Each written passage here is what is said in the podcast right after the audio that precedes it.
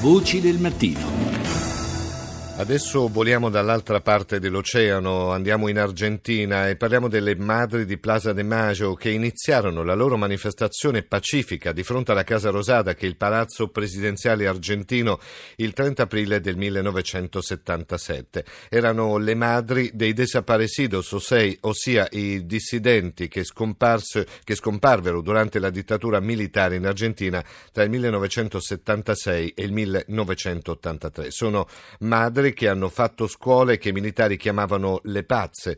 Rita Pedizzi, la nostra Rita Pedizzi, ha intervistato Enrico Calamai, che è il diplomatico italiano detto lo Schindler di Buenos Aires, per essere riuscito a mettere in salvo alcune centinaia di perseguitati dal regime militare. Sentiamolo madri che cercavano i figli andando quotidianamente in tutti gli uffici pubblici, hanno capito che erano tante, hanno capito che i loro erano in qualche modo vittima di una strategia repressiva e hanno pensato di organizzarsi politicamente. Ecco, è successo che delle tranquille casalinghe eh, di periferia stanate dal dolore lancinante della scomparsa dei figli, si sono scoperte una capacità politica a cui nessuno aveva pensato, neanche i militari. Hanno creato l'unica vera forza di resistenza che ha sfidato i militari argentini e contro la quale i militari non hanno avuto la forza di schiacciarla, non hanno avuto la forza di schiacciarla. Le chiamavano le pazze? Le chiamavano le pazze perché eh, volevano indietro i figli e i militari sostenevano che i figli erano andati via per conto loro. Questo è molto importante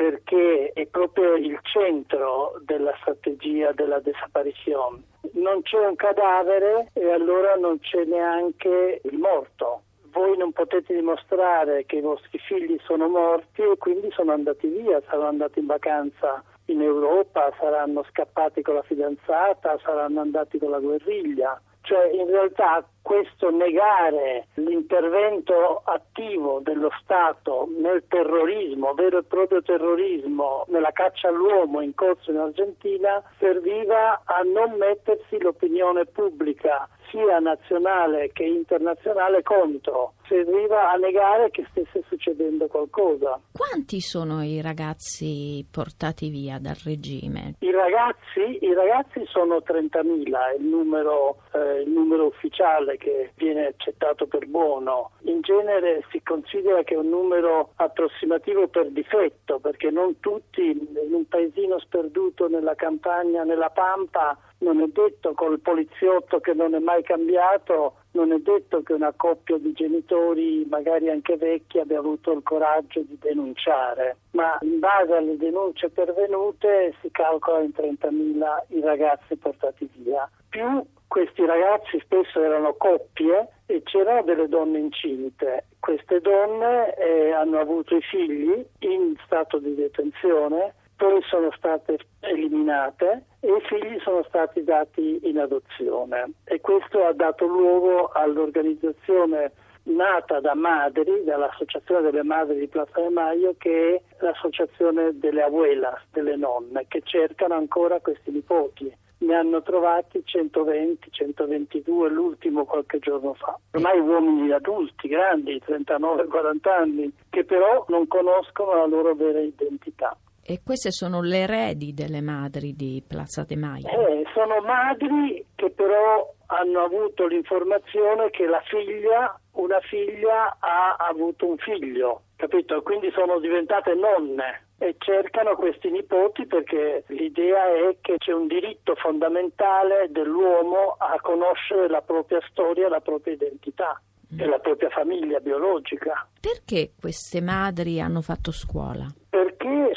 State una mente politica collettiva in qualche modo rivendicando i principi fondamentali di ciò che chiamiamo umanità. La vita, la vita, infatti loro dicono li rivogliamo in vita, dicevano, eh, alcuni lo dicono ancora, il rispetto della vita umana, il rispetto della dignità della vita umana, vogliono una politica che non sia di realpolitik, che non sia violenza repressiva, ma che sia incentrata su un nuovo umanesimo e questo oh, ha fatto scuola in tutto il mondo. Non pensiamo a delle prese di posizioni eh, buoniste, eh, sono state anche molto coraggiose e dure, hanno affrontato le cariche coi cavalli, coi cani lupi, con paura ovviamente, ma in grado di resistere per questa loro forza vitale che le trascinava e cui loro hanno dato espressione politica.